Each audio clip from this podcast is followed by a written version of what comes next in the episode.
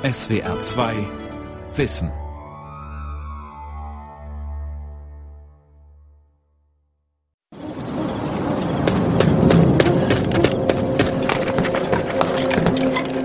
Schnell jetzt, bevor mich jemand sieht. Ich renne durch ein Trümmerfeld, eisige Luft in den Lungen, in einen Supermarkt. Die Decke halb eingestürzt. Alles dunkel hier drin. Ist da jemand? Ich habe nur ein Messer dabei, um mich zu wehren. Hastig wühle ich im Schutt. Irgendetwas Essbares. Da ist jemand. Durch einen Türspalt sehe ich den massigen Rücken eines Soldaten. Er kommt einem ausgezehrten blonden Mädchen nahe. Zu nahe. Sagt, er könne ihr Essen geben gegen einen Gefallen. Dröhnen in meinen Ohren. Ich versuche, den Atem zu unterdrücken. Sie will nicht, weicht zurück. Er bedrängt sie. Sie will fliehen, kann aber nicht. Dann. Was tun? Ich öffne die Tür und renne auf ihn zu. Eine Szene aus dem Computerspiel This War of Mine. Erzählt aus einer ungewöhnlichen Perspektive. Der einer Zivilistin. Normalerweise steuern die Spieler solcher Games heldenhafte Elitesoldaten. Die Zivilbevölkerung wird meist ausgeklammert. Doch es gibt auch Ausnahmen. Spiele, deren Entwickler neue Wege suchen. Zivilisten in Kriegsspielen. Eine Sendung von Katharina Röben. Noch krasser, noch realistischer, noch echter wirkende Grafik. Mit solchen Versprechen verkaufen sich viele Kriegsspiele. Wargames, wie Battlefield zum Beispiel, Medal of Honor, die Tom Clancy-Reihe oder Call of Duty sogenannte Ego-Shooter, bei denen Spieler die Handlung durch die Augen der Figur wahrnehmen, die sie steuern. Entwickler kooperieren sogar mit dem Militär, um selbst modernste Waffensysteme wirklichkeitsgetreu abzubilden. Doch meist gibt es in den Szenarien nur Soldaten, gute und böse, die gegeneinander kämpfen. In realen Konflikten ist nicht jeder Soldat. Die britische Konfliktforscherin Mary Calder geht davon aus, dass im Ersten Weltkrieg auf ein ziviles Opfer acht getötete Soldaten kamen. Das Verhältnis habe sich umgekehrt, sagt sie. Heute kämen auf einen toten Soldaten acht getötete Zivilisten. In den Kriegen unserer Zeit werden Mädchen und Frauen immer wieder vor den Augen ihrer Angehörigen vergewaltigt, um Familien und Dorfgemeinschaften zu brechen. Vergewaltigung als Kriegswaffe. Zivilisten werden vertrieben und ihre Häuser geplündert oder in Brand gesteckt. Die räumliche Trennung zwischen Schlachtfeld und Hinterland gibt es längst nicht mehr. In Kriegsspielen sei das anders, meint Stefan Schwingeler, Professor für Game Design an der Media Akademie Hochschule Stuttgart. Also das muss man auch sagen. Also die sind dann ausgeblendet, da explodiert eine halbe Stadt, aber die Zivilisten sehen wir nicht. Das heißt also auch, dass dieser gesamte schreckliche narrative Komplex, der eigentlich da mit zusammenhängt, völlig ausgeblendet wird. Doch nicht nur Akademiker. Auch Entwickler machen sich Gedanken über die Rolle von Zivilisten in Kriegsspielen. Glenn Schofield zum Beispiel, Leiter des Entwicklerstudios Sledgehammer Games, das im November 2017 das neue Kriegsspiel Call of Duty World War II herausgebracht hat.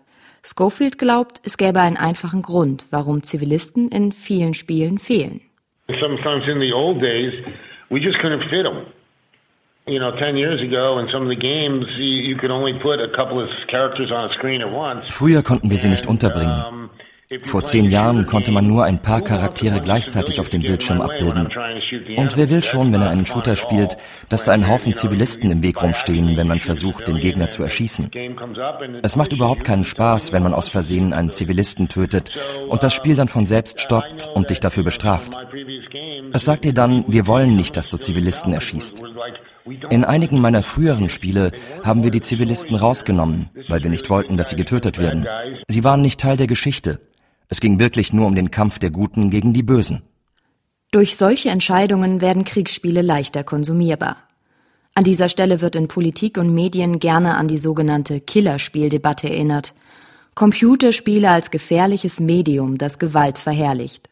Nach Amokläufen werden die Folgen von Wargames für die Spieler diskutiert, wenn es darum geht, Gründe für solche Massenmorde zu finden.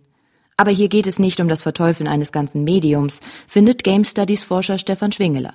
Also verurteilen schon mal gar nicht, aber kulturkritisch begleiten, bitteschön. Es ist ein wesentlicher Unterschied. Also ich bin überhaupt kein Verfechter der Killerspieldebatte und überhaupt dieses Begriffs Killerspiel, weil ich die ganze Debatte für zum einen politisch motiviert halte und zum anderen für sehr schief geführt. Und das liegt auch daran, dass da auch Personen mitgeredet haben, die von dem, was sie da, über das sie urteilen, einfach wenig Ahnung hatten. Auf der anderen Seite finde ich es extrem wichtig, dass wir eine aufgeklärte Perspektive auf Computerspiele haben. Das bedeutet auch, dass wir als Akademiker, als Game Studies Community die Produzentinnen und Produzenten von Computerspielen damit zu mehr Verantwortung auffordern. Welche Geschichten können und wollen die Produzenten von Kriegsspielen erzählen? Wenn Zivilisten dort vorkommen, sind sie häufig Randfiguren. Der Umgang mit ihnen ist nicht zwingend Teil der Geschichte, sondern wird spielmechanisch reguliert. Das heißt, es gibt Regeln, wie ein Spieler mit ihnen umzugehen hat. Wer in Call of Duty zum Beispiel Zivilisten tötet, muss an dem Punkt erneut ansetzen, wo das Spiel zuletzt gespeichert wurde. Spieler müssen also erkennen, wer ist unschuldig und wer Gegner. In realen Kampfeinsätzen ist das für Soldaten oft schwer einschätzbar. Johannes Clare spielt Gitarre in seinem Zimmer in einer Hamburger Kaserne, seinem Rückzugsort. Claire ist Oberstabsgefreiter und war 2010 in Afghanistan. Bis heute hat der 32-jährige Angstattacken, kann nachts nicht schlafen, ist arbeitsunfähig. Diagnose? Posttraumatische Belastungsstörung. Wenn er von den sieben Monaten in Afghanistan erzählt, fokussiert sein Blick einen unsichtbaren Punkt, weit weg. Seine Finger spielen nervös, finden keine Ruhe. Tatsächlich ist es so, dass natürlich Zivilisten immer wieder zwischen die Fronten geraten sind. Also dass praktisch die Aufständischen haben Kinder als lebende Schutzschilde missbraucht, haben wir im Einsatz selbst erlebt. Wir haben Zivilisten gesehen, die als Informanten gearbeitet haben, das haben wir auch mitbekommen. Und natürlich ist es extrem schwierig, dann den Abzugfinger wirklich so zu beherrschen und zu benutzen, dass Unschuldige nicht ins Visier geraten. Aber wir haben zum Beispiel eine Situation, als Kinder als lebende Schutzschilde missbraucht worden sind, sofort das Feuer eingestellt. Was anderes kannst du nicht tun in so einer Situation. Aber es ist natürlich auch eine unfassbare mentale Belastung, so etwas mitzuerleben. Die Situation wird noch unübersichtlicher, wenn Aufständische sich als unbeteiligte Zivilisten tarnen, wie in Afghanistan, Syrien oder dem Irak. Andererseits werden Zivilisten auch zum Kämpfen gezwungen. In Kriegsgebieten Kambodschas oder Sierra Leones zum Beispiel haben Bandenmitglieder immer wieder Kinder entführt, sie unter Drogen gesetzt und gezwungen zu kämpfen und zu töten. In Kamerun zwang die Terrormiliz Boko Haram Frauen und Kinder Selbstmordattentate zu begehen. Die Grenzen zwischen Kombattanten und Nichtkombattanten, zwischen Unschuldigen und Kämpfern verschwimmen. Der Soldat richtet seine Waffe auf das ausgezehrte blonde Mädchen. Ich gehe auf ihn los, von hinten. Er fährt herum, holt zum Schlag aus. Ich weiche aus und steche mit aller Kraft zu. Er sackt zusammen. Sofort rennt das Mädchen weg. Ich kniee langsam nieder und hebe das Sturmgewehr des Soldaten auf. Eine Waffe kann dir das Leben retten in Zeiten wie diesen.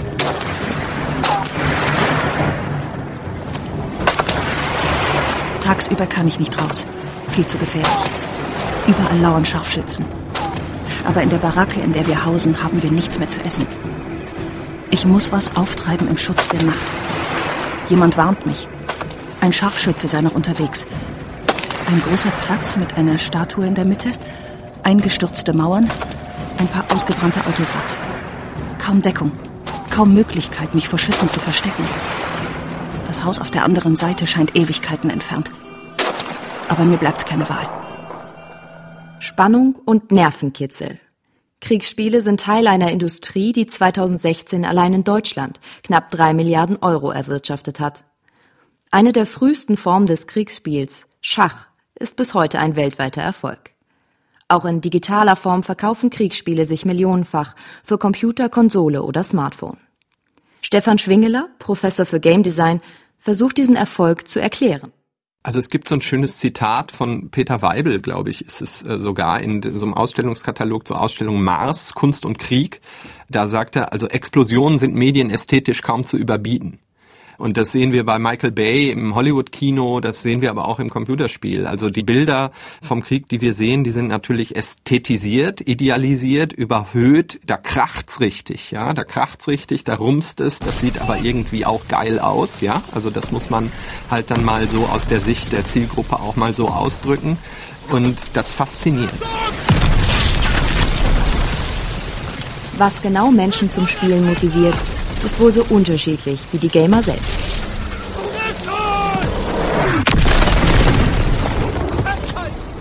Jessica Foley, Verkäufer in einem Handyladen, spielt fast täglich nach Feierabend und streamt sein Spiel im Netz. Drin? Dafür hat er sich ein kleines Gaming-Zimmer eingerichtet.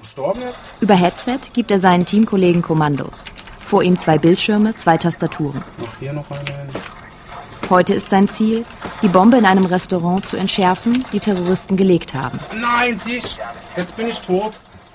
Ach Mann. Mit drei Jahren kam er zum ersten Mal mit Computerspielen in Berührung. Heute wohnt er mit seiner Familie in Offenburg. Am liebsten spielt er Kriegsspiele. Für mich persönlich ist der Spaß wichtiger wie die Moral, ja, weil das läuft immer by the way. Mir ist der Spielspaß wichtig und nicht das Drumherum. Der 36-Jährige spielt online im Team mit anderen Gamern und Gamerinnen. Es geht um Taktik, Zusammenspiel, Kommunikation. Wir tun ja immer besser werden, indem wir trainieren. Irgendwann braucht man gar nicht mehr so viel Rede, wird es weniger, weil jeder schon weiß, was er zu tun hat oder in welche Richtung. Sich einfach auf jemand verlasse, auf seinen Mitspieler, ja, und sage, hey, du siehst jetzt die Tür oder guckst da oder sagst Bescheid, wenn da einer kommt. Und so entwickeln sich halt richtige Strategien, also wirklich krasse Strategien, ja, wo komplex aussehen und dadurch braucht man halt dieses Team. In den Spielen, die er aktuell zockt, gibt es keine Zivilisten. Aber in anderen Kriegsspielen kommen sie vor. Als Geiseln, die gerettet werden müssen zum Beispiel. Oder sie werden von den Bösen im Spiel gequält und getötet, um klarzumachen, warum der Spieler gegen dieses Böse kämpfen muss. So auch in der umstrittenen Flughafenszene von Call of Duty Modern Warfare 2 aus dem Jahr 2009.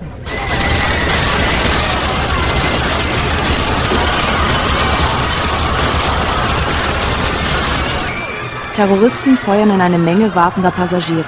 Panik bricht aus, ein Anschlag auf den Moskauer Flughafen. Die Terroristen hinterlassen ein Trümmerfeld, überall Blut und Leichen. Game Design Professor Schwingeler findet, hier werden Zivilisten instrumentalisiert. Klar, das ist ein narrativer Kniff, den kennt jeder Drehbuchautor, dass man natürlich nur in irgendeiner Form die Antagonisten als Antagonisten darstellen kann, wenn sie besonders niederträchtig handeln. Und das wird auch in, äh, in Computerspielen verwendet, diese Trope. Im Taktikshooter America's Army dagegen verschwinden die Leichen der getöteten Soldaten einfach. Vom US-Militär finanziert und ursprünglich als Trainingssimulation für Soldaten geplant, ist das Spiel heute kostenfrei online zugänglich. Es soll Rekruten für die US-Armee gewinnen. Bevor der Spieler Zugang zu Kampfmissionen erhält, muss er zuerst ein Trainingsprogramm durchlaufen. Das macht ihn vertraut mit den Regeln der US Army. Die Macher sagen ja, es ist alles total realistisch. Dann sieht man aber, dass es in dem Spiel kein Blut gibt. Das heißt also, da wird auf jeden Fall eine wesentliche Seite kriegerischer Handlungen licht und einfach ausgeblendet. Das heißt also, wir haben da definitiv im Ansatz ein ganz cleanes Bild vom Krieg.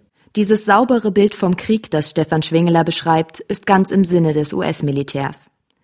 In den Vereinigten Staaten greifen die Sphären von Militär, Medien und Unterhaltungsindustrie ineinander. Reality-TV-Formate von der Front in Afghanistan, Militärvergnügungsparks und patriotische Kriegsfilme sind nur einige Beispiele. Tatsächlich kooperiert das Pentagon schon lange mit Hollywood. Bei Filmen wie Armageddon, Top Gun oder Pearl Harbor. Das Pentagon berät und stellt militärisches Gerät. Dafür darf es beim Drehbuch mitreden. Auch die Verbindungen zwischen Militär und der Computerspieleindustrie reichen lange zurück. Schon in den 90er Jahren ließ das US-Militär kommerzielle Shooter zu Simulationen umgestalten, um Soldaten zu trainieren. Doch es gibt auch Spiele, die den Krieg kritisch hinterfragen und Spieler, die nach solchen Spielen suchen. Paul Weigel, Angestellter für technischen Kundensupport und Kabarettist, wohnt in einer ruhigen Siedlung am Rande Berlins. mit seiner Frau und zwei Kindern. Er grinst schelmisch, wenn er sich an seinen ersten Gameboy mit sechs Jahren erinnert. Heute kommt er nicht mehr jeden Abend zum Spielen. Er flüstert bei der Begrüßung. Seine Kinder schlafen schon. Sein kleiner schwarz-weißer Mischling Franz tippelt übers Wohnzimmerparkett. Der 34-Jährige setzt sich an seinen langen Esstisch vor den Laptop. Gerade hat er sich ein neues Spiel runtergeladen. Ja, das, das Ballern irgendwie, das ist schon so eine Art, ich weiß nicht, man kann jetzt nicht sagen, dass es Entspannung ist, aber es ist irgendwie so ein, irgendwie so eine Flucht aus dem Alltag, kann man jetzt irgendwie sagen. Aber die Handlung an sich finde ich schon immer wichtig. Also es gibt Spiele, die sind dann wirklich zum Teil so stupide, dass mir überhaupt keinen Spaß macht. Und dann gibt es Spiele, wo auch eine Frage gestellt wird, die sich dann immer mehr im Verlauf des Spiels immer mehr aufklärt. Und ich finde, dass da auch in den letzten Jahren die Computerspiele unfassbar gute Skripte haben und teilweise auch so gut äh, in der Synchronisation sind, dass die richtig packend sind. Packend findet er auch das Spiel Spec Ops The Line des Entwicklerstudios Jager aus dem Jahr 2012. Spec Ops steht für Special Operations. Spezialeinheiten der US-Armee. Der Spieler steuert den Elitesoldaten Walker. Er schaut ihm wie üblich in einem Third-Person-Shooter aus geringer Distanz über die Schulter. Walker wird für eine Aufklärungsmission nach Dubai geschickt, zusammen mit zwei Kameraden. Die Stadt ist von Sandstürmen zerstört. Aufständische haben offenbar die Macht übernommen. Mist! Feuer erwidern! Sie töten uns, wenn wir sie nicht töten! Los, Feuer! Doch die klare Trennung von Gut und Böse verschwimmt schnell. Die CIA scheint in die Kämpfe verwickelt. Ihre Agenten töten offenbar gezielt Zivilisten und entführen amerikanische Soldaten.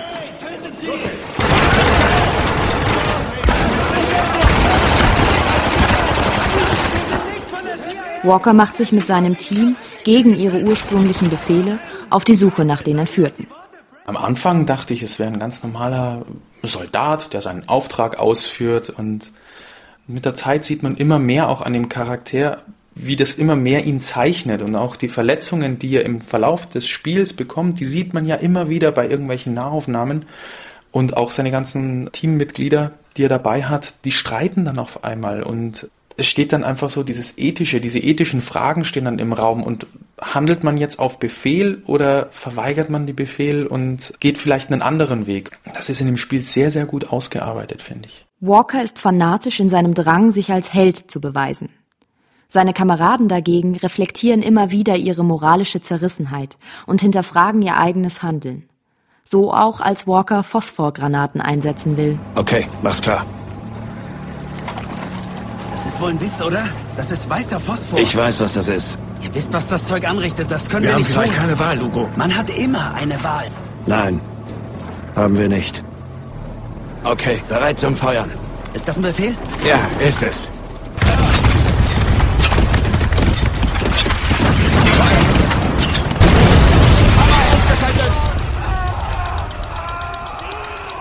Die drei wagen sich schließlich auf den zerstörten Stützpunkt. Überall Qualm, verbrannte Körper, sich windende, verstümmelte Schwerverletzte um Hilfe flehend. Und dann die furchtbare Erkenntnis. Sie haben 47 unschuldige Zivilisten getötet, die eigentlich in Sicherheit waren. Walker bleibt entsetzt vor den verbrannten Überresten einer Frau stehen, die im Sterben noch ihr Kind umklammerte. Dieses Bild wird ihn verfolgen. An diesem Punkt kippt Spec Ops The Line und wird zu einem Antikriegsspiel. Die Grenzen zwischen Gut und Böse verwischen. Das hat auch Oberstabsgefreiter Johannes Clare in Afghanistan beobachtet.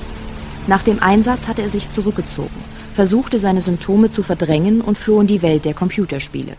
Ja, ich glaube, ein Computerspiel ist es relativ wichtig, moralische Grenzen zu ziehen und zumindest immer zu sagen, das ist gut und das ist böse, auch wenn der Protagonist manchmal auf die Seite des Bösen gestellt wird. Im Kampfeinsatz ist es einfach zum Beispiel in Afghanistan so unübersichtlich in Wirklichkeit, dass man nicht genau weiß, wer auf welcher Seite steht. Und, und das ist einfach der riesige Unterschied, es ist einfach echte Lebensgefahr. Am Computer kann man Lebensgefahr nicht darstellen. Es ist völlig utopisch. Tätigkeiten des Einzelschützen, wie zum Beispiel Nachladegeschwindigkeit und so weiter, hat nichts mit der Realität zu tun.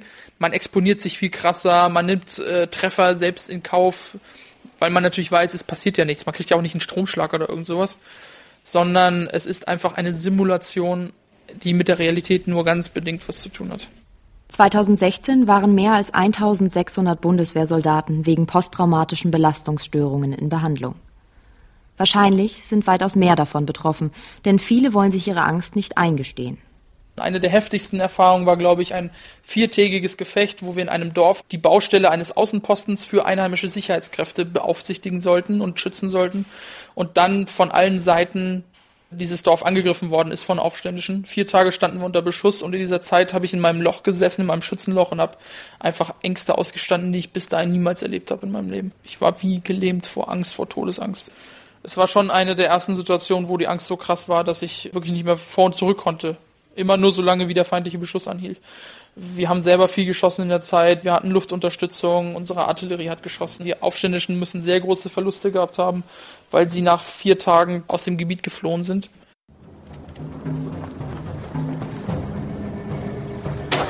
Kaum habe ich es über den Platz geschafft, feuert der Scharfschütze wieder. Ein Fremder liegt am Boden und fleht um Hilfe. Er wurde getroffen. Ich kann ihm nicht helfen. Wie soll ich hier jedem helfen? Ich schleiche heute Nacht wieder mit so gut wie nichts Essbarem zurück in die Baracke. Wir sind alle am Ende. Der Krieg im Spiel This War of Mine ist bewusst vage gehalten. Denn solche Erlebnisse könnten jedem passieren, meinen die Entwickler der polnischen Entwicklerfirma 11-Bit Studios. Der Spieler steuert eine Gruppe von Zivilisten, die um ihr Leben kämpfen, in einer düster grau gezeichneten Kriegsszenerie. Die Zivilisten werden selbst zu Akteuren und müssen sich moralischen Entscheidungen stellen. Die Folgen eigener Handlungen sind für die Spieler oft nicht sofort abschätzbar. Wie in der Szene vom Anfang. Das Mädchen im Supermarkt, das vom Soldaten bedrängt wird. Soll man da helfen oder nicht? Pavel Michowski, Chefautor des Spiels, sieht darin eine Schlüsselszene that situation shows very explicitly what is the cost of being a human die Situation zeigt deutlich, was es kostet, in Zeiten des Krieges Mensch zu bleiben. Wenn du menschlich bleiben willst, verlierst du vielleicht dein Leben. Wir kennen hunderte solcher Geschichten aus der Vergangenheit. Das passiert tatsächlich jeden Tag in Syrien, im Jemen und in anderen Ländern, die im Moment vom Krieg zerrissen werden. Also ist diese Situation ein leuchtendes Beispiel für schwere Entscheidungen.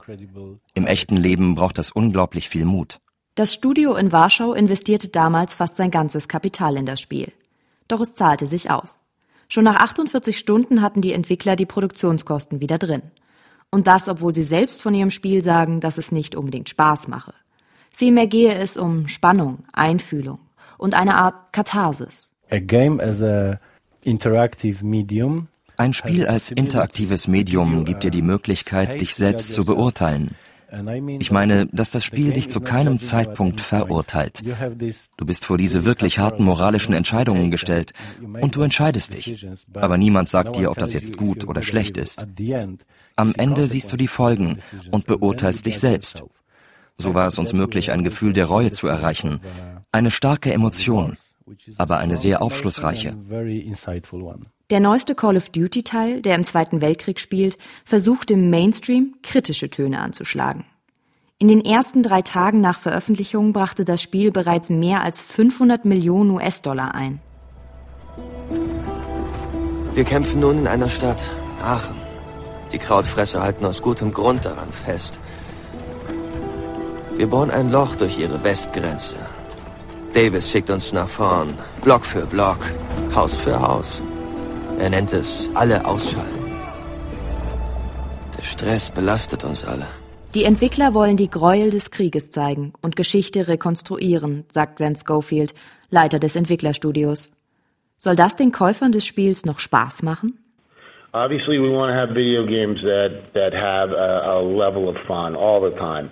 When you come out of a movie and and uh, let's say Schindler's List or let's say some of these, you know, or Private Ryan, right? Natürlich wollen wir Videogames, die irgendwie Spaß machen.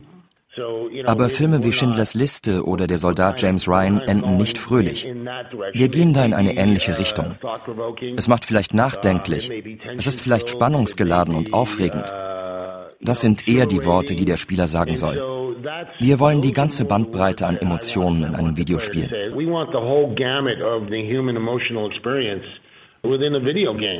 Tatsächlich interagieren die Soldaten im Spiel auch mit Zivilisten. Spieler nehmen kurzzeitig sogar die Rolle einer französischen Widerstandskämpferin ein. Wenn Zivilisten fehlten, sei das historisch begründet, sagt Schofield. Und Call of Duty World War II thematisiere die Deportation und Ermordung der Juden. Einige Kritiker feiern das als schonungslosen, aber respektvollen Umgang mit Geschichte. Andere bemängeln, der Holocaust bleibe hier lediglich eine Fußnote. Immerhin wird er erwähnt, denn in vielen Kriegsspielen wird der Holocaust sonst oft ganz ausgeklammert. Ich denke, die Gründe sind ähnlich wie nach dem Vietnamkrieg. Da gab es auch lange Zeit keine Filme drüber. Es war einfach sehr kontrovers. Und jetzt kommen immer mehr Filme raus, die auch diese härteren Themen aufgreifen. Es ist an der Zeit für Videogames dahin zu gelangen, wo die Filme schon sind und auch über die harten Themen zu sprechen. Die Gaming-Industrie verändert sich. Die Hardware und Software für die Entwicklung kostet immer weniger und so werden immer mehr Spiele veröffentlicht, sagt Pavel Michowski. Er glaubt, die Industrie werde erwachsen. Ich glaube, es gibt Raum für jedes gute Spiel in der Industrie. Es gibt einen Platz für Action-Games und auch einen für ernste Spiele über Krieg, weil wir den Krieg nicht trivialisieren dürfen. Wir müssen beide Seiten zeigen, uh, die Soldatenperspektive und auch die Perspektive der Zivilisten. Also ich glaube, es gibt Raum für alle guten Spiele, unabhängig davon, ob sie Spaß machen oder ob es sich um ein ernstes Spiel handelt. Und so könnten, wenn es nach Game Design Professor Stefan Schwingeler geht, die Ideen, die in den Nischen der Gaming-Industrie wachsen, auch den Mainstream beeinflussen. Das würde ich mir wünschen, dass Computerspiele kritischer werden und dass Computerspiele ihr Potenzial insofern ausschöpfen, dass die Macherinnen und Macher sie verstehen als expressive Medien, als Ausdrucksmittel, mit denen sie alle möglichen Themen kommunizieren, transportieren können. Und sie könnten das Potenzial, Geschichten über den Krieg zu erzählen, erweitern. Die Geschichte von Katja, der Zivilistin aus This War of Mine, könnte in den letzten Spielminuten zum Beispiel so enden. Unfähig mit dem klarzukommen, was passiert war, brach Katja zusammen. Sie wurde tot aufgefunden, Ihre Hände umklammerten ihr Tagebuch, das sie jeden Tag geführt hatte, seit der Krieg ausgebrochen war. Katjas Eltern haben nie von ihrem Schicksal erfahren.